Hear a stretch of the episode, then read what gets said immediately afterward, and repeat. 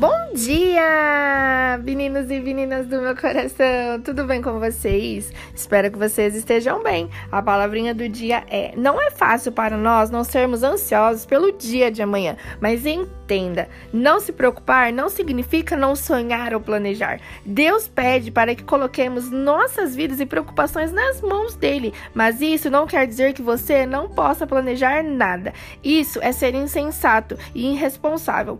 Claro que tem coisas que não estão ao nosso alcance e com isso precisamos do agir de Deus. Quero deixar uma palavrinha que está lá em Mateus 6, no versículo 34. Portanto, não vos inquietais com o dia de amanhã, pois o amanhã trará seus cuidados. Basta ao dia o seu próprio mal. Vivo hoje, sonhe sim e se entregue e confie em Deus. Vai valer a pena. Que Deus venha abençoar o seu dia e que seja um dia maravilhoso. Um abração enorme. Tchau, tchau!